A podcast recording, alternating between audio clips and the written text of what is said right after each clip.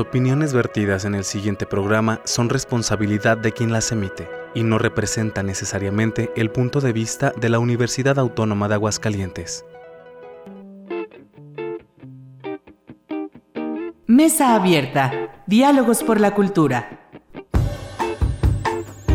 Los acontecimientos más relevantes en la voz de los expertos. Quem se atreve a do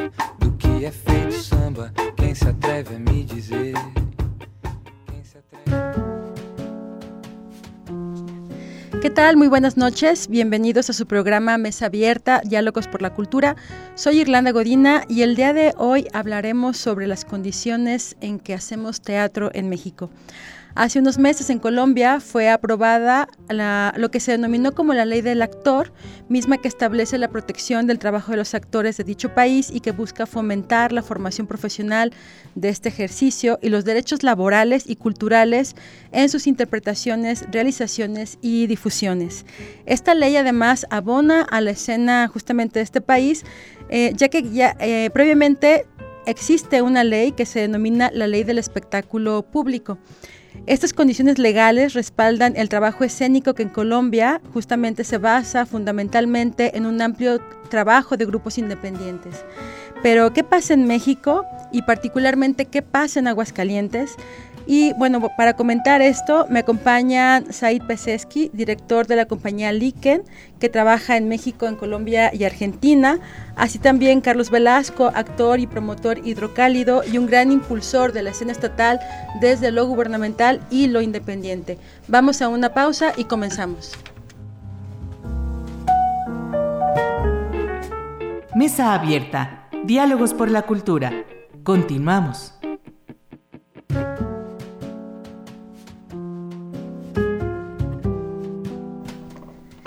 Muy bien, eh, pues muchas gracias por acompañarnos en, esta, en este segundo programa de Mesa Abierta. Gracias Said, gracias Carlos.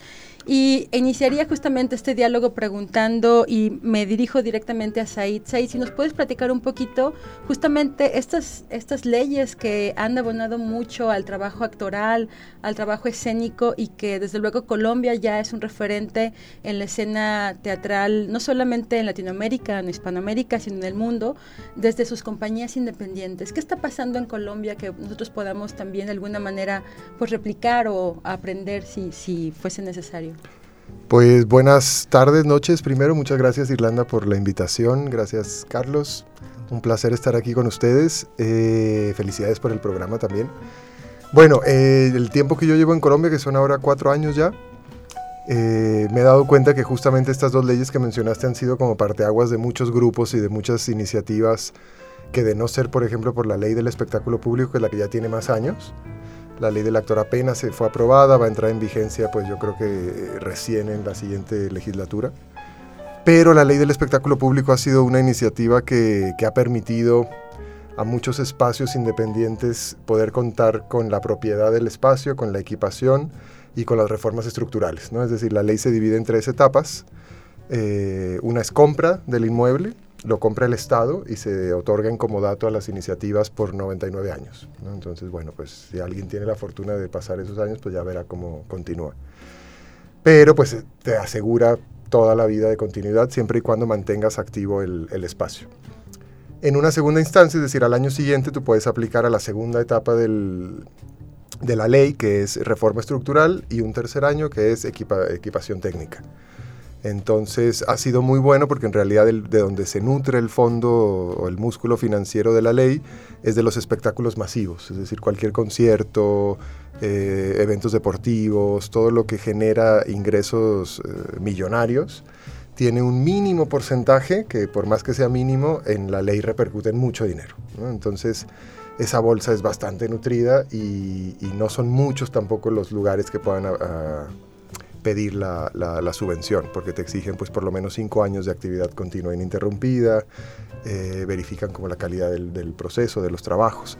Entonces, bueno, ha sido una motivación muy grande. Nosotros con el teatro en la maldita vanidad estamos eh, justo en, el, en, el, en, la línea de poder aplicar. El próximo año se va a aplicar a compra para pues facilitar un poco el, la dinámica financiera del, del teatro. Y la ley del actor pues llega ya como a coronar toda esta fórmula de apoyo a la iniciativa independiente que está muy ligada, digamos, a lo que se denomina en Colombia como la economía naranja, ¿no? que también es como todo otro tema de, apoyos hacia la sectorización de la cultura en el beneficio mutuo del Estado y del artista. muy bien. Y a mí, justamente cuando en algún momento que, que, tuve la oportunidad de estar justamente en La Malita Vanidad y conociendo esta ley, me parecía muy importante justo porque apoyaba a toda la escena local, porque va eh, aún aunque los grandes teatros pueden ser este, beneficiarios de estos apoyos, mucho está encaminado a la escena local. Y creo que también eso me, lleva justamente al caso de México y particularmente de Aguascalientes, en donde en los últimos años hemos visto también una, una apertura de estos nuevos espacios, pienso en Tercera Llamada, en Altrote, ahora en el Foromus, este, que de alguna manera han buscado abrir espacios más allá de, del cobijo del Estado y además haciendo propuestas escénicas que considero también importante en la, en la oferta que se al, público. Carlos, ¿tú qué nos puedes platicar? ¿Cómo están trabajando los grupos, estas comunidades de, actores y de compañías en Aguascalientes? ¿En qué condiciones estamos trabajando? Bueno, pues antes que nada, muchas gracias por el espacio, felicidades por, por el programa. Este es el segundo, ¿verdad? Sí, el segundo.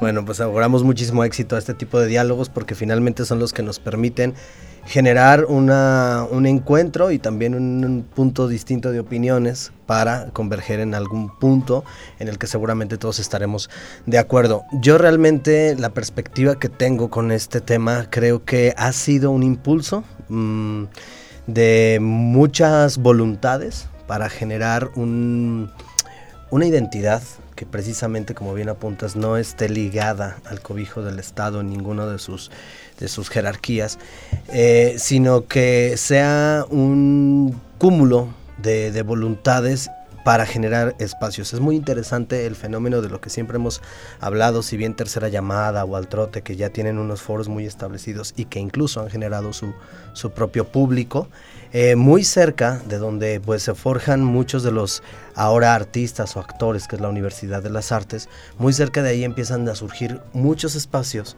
que están destinados precisamente a esto, a generar estos encuentros, a generar estos diálogos. Y ha sido la propia comunidad artística y la propia comunidad teatral quienes han generado un esfuerzo importante y mayúsculo para poder apropiarse de los espacios, de estos espacios que generan evidentemente un esfuerzo económico, un esfuerzo este, solamente humano, pero que yo creo que ha generado una sinergia bastante interesante. Particularmente la calle Madero, el barrio de la Purísima, han surgido distintos espacios que, yo creo que están ya a una nada de generar otro paso, otro vehículo, de generar este, mm, movilidad entre estos espacios. Por mencionar algunos, bien decías el Foro Muse, Teatro Café, que está en la esquina de Nacosari y Madero, está eh, al, Artefacto, que también es un espacio, está mm, una serie de cafés o de lugares ahí que si bien propiamente no son un espacio diseñado ni eh, xenotécnicamente ni, en, cuanto a capacidad de sala para eh, un espectáculo escénico que requiera todos estos, es ahí donde también se están dando estas manifestaciones, es ahí donde está mm, este punto de, encuentro de los actores o de, la comunidad teatral. Y yo creo que es ahí donde tenemos que voltear a ver, es ahí donde tenemos que atender y analizar y desmenuzar un poco más allá qué es lo que está sucediendo, cómo está eh, eh, realizándose este trabajo y por qué lo están realizando. Claro, y, yo quería preguntar eh, justamente en esto que mencionaba Carlos respecto a las voluntades y las comunidades, ¿cómo es que justamente esas comunidades en el caso de Colombia de alguna manera fueron también estos impulsores en los, en los cambios en la legislación o el establecimiento de marcos normativos que de alguna manera permitiera esta protección al trabajo escénico y que ahora va directamente al propio actor, que es algo que se ha discutido mucho en México a nivel nacional en esta carencia de, de protección al actor en sus prestaciones, en su seguridad social ¿Cómo, cómo ha sido ese, trayecto desde estas comunidades que justamente hacía referencia Carlos en la escena local?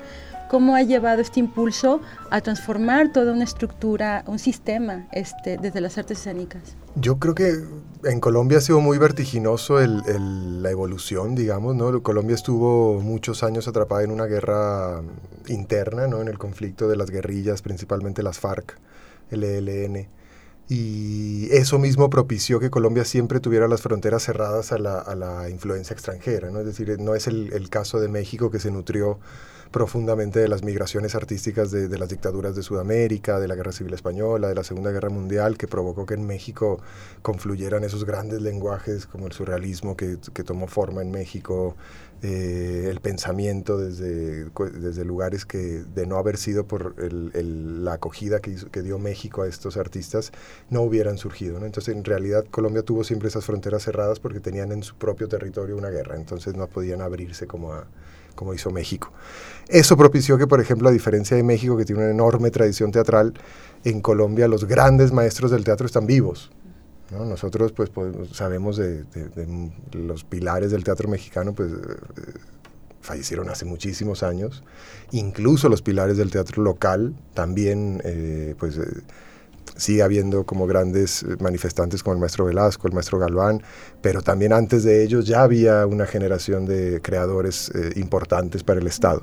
Entonces, en ese sentido, creo que a partir de que se firman los acuerdos de paz en Colombia empieza un vértigo de empezar a hacer, a querer hacer más, a tener una mirada hacia el exterior y a recibir artistas que, pudieron, que pudieran formar un lenguaje más contemporáneo.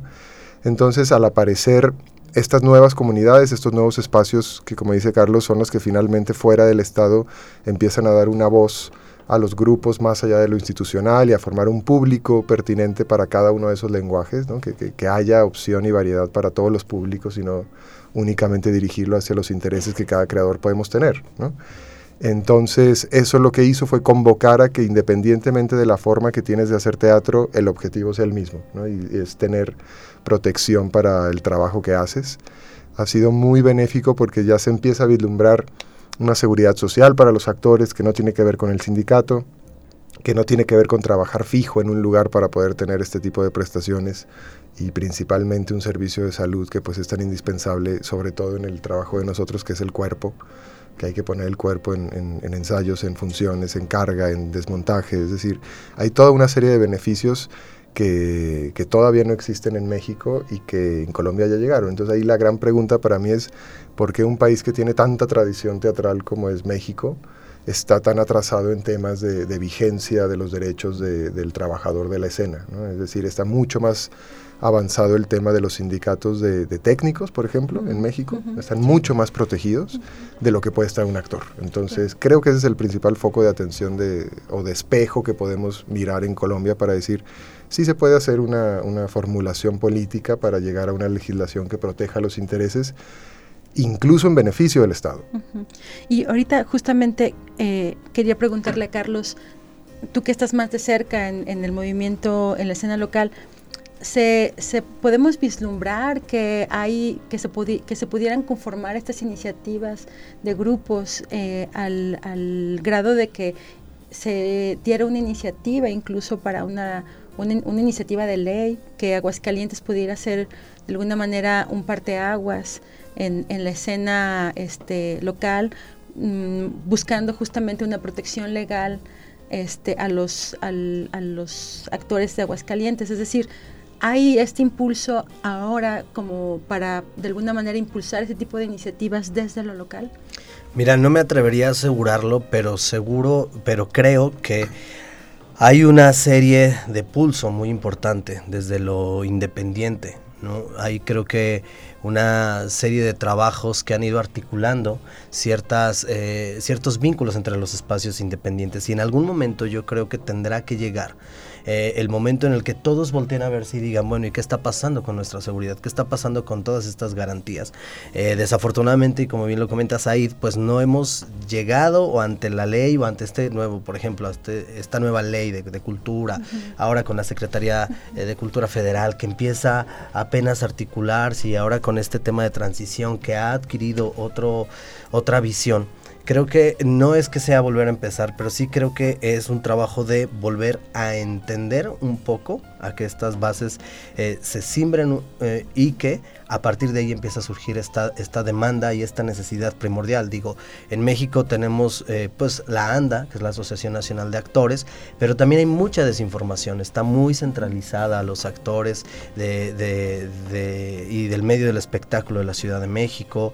Aún así, la propia ANDA no ha podido a tener asamblea porque hay conflictos de intereses ahí muy muy marcados que han generado pues la duda la discrepancia entre los mismos eh, eh, involucrados y los mismos dirigentes de esta eh, asociación. Y entonces eso es lo único que nosotros conocemos o entendemos y todo a través de algo tan mediático como las notas de espectáculos. De ahí en más, ante la ley o ante estos otros recursos que son los que verdaderamente permean y que importan para que actores de la de, de, otras ciudades que no precisamente sea la Ciudad de México, yo creo que hay un total desconocimiento. No ha habido un acercamiento, no ha habido tampoco, creo yo, un interés de acercarse, pero yo creo que es la oportunidad para que todos estos espacios, todas estas voluntades generen un encuentro que yo creo que pronto está por realizarse para saber, bueno, y hacia dónde vamos todos juntos, ¿no? Podemos generar, sí, esta eh, movilidad interna, podemos generar estos públicos, podemos eh, adquirir la vocación de cada uno de los espacios que tenemos, pero ¿qué con nuestras garantías? ¿Qué con nuestras, eh, con todo lo que nos pueda sustentar y respaldar con el oficio mismo del actor. Claro, y es que además, ahorita que mencionaban estas garantías y que, final y que finalmente también se reflejan en la escena, ¿no? Pues esta posibilidad que tú tienes de poder mostrar un trabajo en el que de alguna manera también te da esta seguridad, incluso te puede dar una seguridad creativa a partir de, de mostrar lenguajes artísticos que quizá este, bajo otras condiciones sea muy difícil porque habrá que tener esos intereses económicos o intereses también incluso de una perspectiva estatal, pero como, y, me voy también ahorita con, con Said, porque además de, esta estabilidad que se busca dar en, en, las prestaciones básicas del actor, creo que también ha permitido desarrollar lenguajes escénicos que bajo otras condiciones difícilmente un actor o una compañía pudieran desarrollar.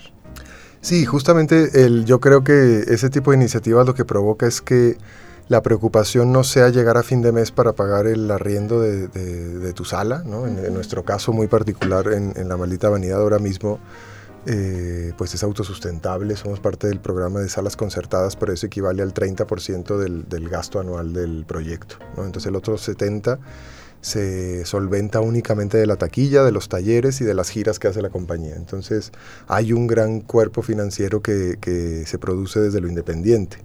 Entonces, al reducir ese gasto que equivale también pues a, casi el 40% de los ingresos del teatro, que es el arriendo, la, renta del teatro, de la casa donde se ubica, que ahora mismo son ya dos casas, entonces al lograr nosotros ese apoyo, pues hay una preocupación menos ¿no? enfocada a cubrir una cuota y más destinada a poder hacer valer el uso del espacio en beneficio del, del, proyecto artístico que se está articulando. ¿no? Nosotros en realidad en la compañía, con, con, la, tanto en La Maldita como con Circuito, que pues es sede de la misma casa, eh, lo interesante ha sido justamente que a través de, de estos procedimientos internacionales o de estos vínculos que se han logrado hacer como decías, de la repercusión internacional que ha tenido Colombia, pues han podido llegar a espacios que eran impensables para, para teatro latinoamericano, ¿no? es decir, en el Festival de Serbia, en el Festival de Atenas, eh, y además teniendo una repercusión internacional importante. Entonces, eso ha provocado que compañías, pues no jóvenes, porque pues la maldita tiene ya 10 años, pero que a nivel comparativo, como puede ser con la Candelaria, que tiene 50 años, con otros grupos, como aquí sería el equivalente, no sé, a la Compañía Nacional de Teatro, puedan tener un, movimiento internacional que beneficie justamente en, el contagio de formas y de lenguajes que, pues si te quedas en tu casa, en tu lugar y, solamente ves lo que llega, pues seguramente el rango de, perspectiva artística pues se, reduce o, toma más tiempo en, germinar. ¿no? Entonces, ha sido muy valioso el, apoyo de, del público principalmente, ¿no? porque es lo que mantiene estos espacios independientes. Es decir, si no se fideliza la actividad del público y, lo que el público está ya acostumbrado a ver en determinada sala, por más incluso incómodas que puedan ser las sillas, que, la sala es chiquita, que no hay infraestructura de, clima o ciertas cosas, y la gente repite, entonces algo está pasando que está bien.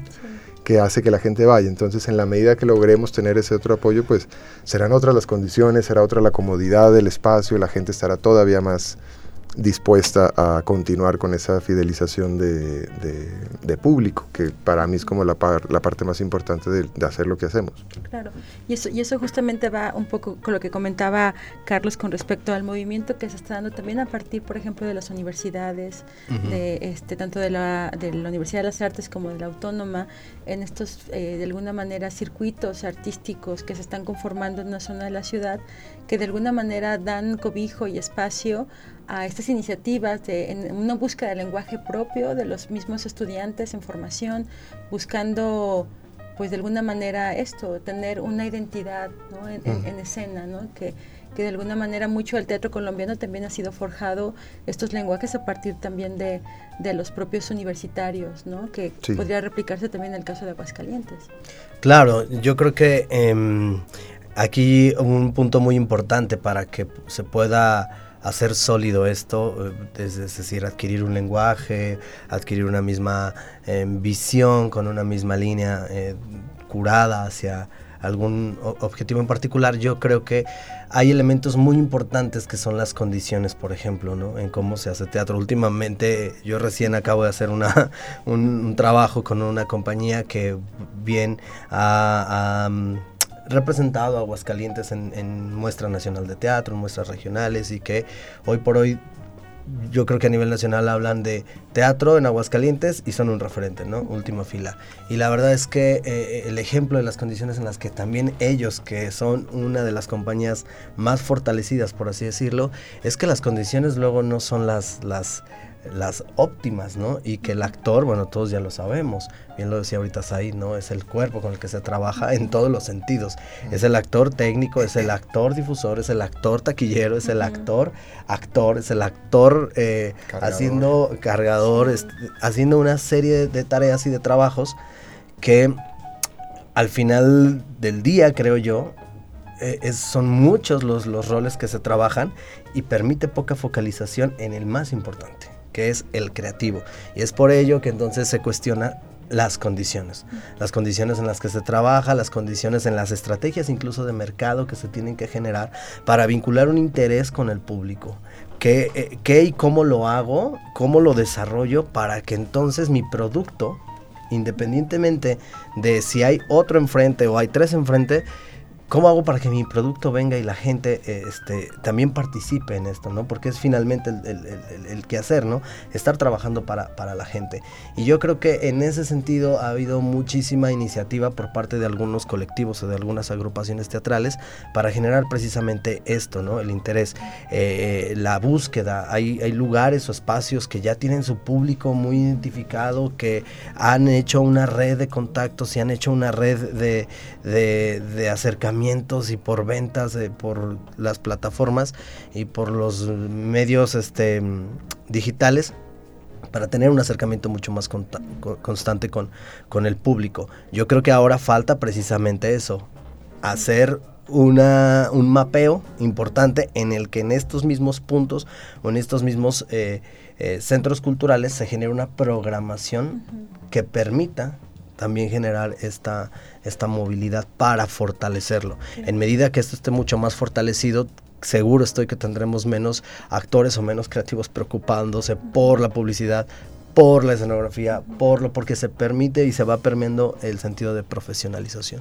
Claro, y que también es algo que han estado trabajando desde allá, ¿no? El, el, generar estos circuitos, este, esas alianzas con otras compañías, con otros espacios, el, el, ofrecer este algunos digamos concesiones que cortesías abonos no que, que finalmente son recursos que estrategias que llevan muchos años y que siguen implementándose porque al final, al final del día también te lleva a una consistencia y una sistematización del seguimiento del público, ¿no? que luego este, a veces está, lo, lo, lo, vemos como, como un ente disperso, ¿no? Y sin embargo, ajá, Mm. satelital, pero ahí está. Sí, en realidad creo que pues también está muy influenciado, creo que toda Latinoamérica por la precariedad, es decir, partimos de, de no tener, ¿no? En lugar de, de la consigna de partir de tener, ¿no? O sea, acá se, se parte de no tener. Son algunos proyectos aislados, ¿no? Que tienes una gran producción que puedes tranquilamente decir, quiero que baje una luna gigante de 6 metros Ya. Pero son los menos, ¿no? En realidad incluso pues para mí yo casi todo lo que he dirigido pues son presupuestos mínimos que se solventan directamente de la compañía. Y los proyectos en los que ha habido la posibilidad de tener un presupuesto mayor pues se disfrutan muchísimo porque es otra la, la capacidad de, imaginativa, es otra la, la capacidad de, de, generar espacios en los que no te preocupas por, por, cómo voy a hacer para conseguir los dos litros de pintura que necesito para las paredes. Sí. En ese sentido, en, en, el teatro hemos tenido, por ejemplo, iniciativas como generar, perdón, generar una membresía. Entonces nosotros lo que hicimos en un momento de crisis, además, justamente partiendo de ahí, fue inventar este, esta membresía. Entonces la gente compra una tarjeta, que es la membresía, y tiene acceso a los estrenos, tiene una invitación a los estrenos, mitad de precio en todos los, en todos los espectáculos durante un año, descuento en los talleres. Y, y, bueno, eso ha permitido también nosotros tener un ingreso mucho más profundo y a partir de ahí la gente también eh, se entusiasma en ir, ¿no? Porque dice, ya tengo la membresía, entonces tengo que sacarle jugo, tengo que ir, tengo que estar uh -huh, sí, más cerca. Más cerca, muy bien. No, pues creo que es, es, un, es un buen ejercicio, una, una buena práctica y que pues habrá que, que replicar. Nos tenemos que ir. Muchas gracias por, por acompañarnos y bueno, muchas gracias a Checo Pacheco en los controles, a Víctor también, gracias a Víctor Mesa y, y nos, nos, despedimos invitándolos al teatro. Muchas gracias y nos vemos el próximo, nos escuchamos el próximo lunes. Hasta luego. Gracias. Gracias, gracias.